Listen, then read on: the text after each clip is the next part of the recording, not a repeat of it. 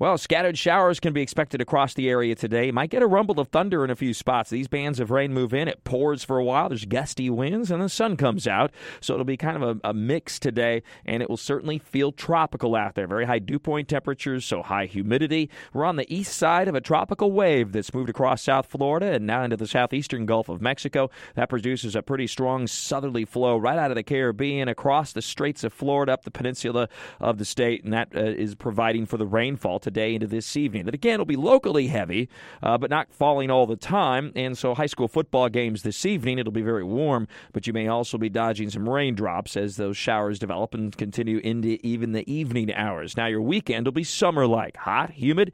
There will be a few showers and thunderstorms. For tomorrow, it looks to be pretty scattered and mostly inland in the afternoon and evening. So, long parts of the day dry. Sunday looks a little bit stormier. Still not a washout, but it looks like the showers and thunderstorms are a little more numerous for Sunday. Hot weather for this time of year, right on into the early and middle part of next week, and generally a little bit drier. It still may see a shower or two, uh, but early next week the story will be temperatures again that are going to be unseasonable. Meanwhile, in the tropics, we have Nate, of course, which has been struggling over land. It uh, made an encounter, as expected, with Central America, Nicaragua, and um, Honduras during the afternoon and evening hours of yesterday.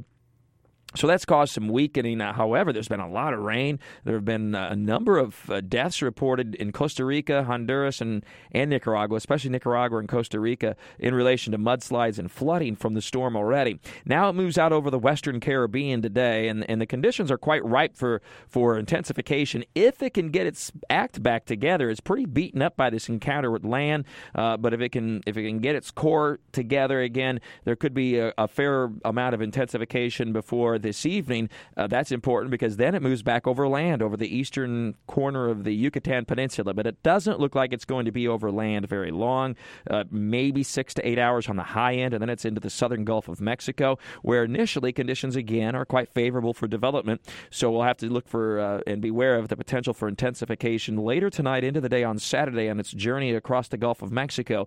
But it doesn't look like it'll be in the Gulf very long, so that's going to likely limit the overall intensification as it moves toward New Orleans or maybe just a tad bit east of New Orleans late Saturday night and into Sunday morning. So anybody traveling west along Interstate 10 needs to stay up to date on the latest forecast and beware of Nate making a landfall. Now, I will mention that climatologically, this is a favorable area for rapid intensification of tropical systems. It doesn't appear to be the case this time of around, but uh, necessarily, but that's not totally off the table, and it is something to consider depending on just how much land interaction there is and how quickly the core of Nate can get its act back together over the next 24 to 48 hours. Uh, but either way, this is well west of Jacksonville. There will be no local direct impacts for Jacksonville and northeastern Florida. Yes, we'll have some bands of heavy rain and a few thunderstorms over the next couple of days, but that's not related directly to Nate.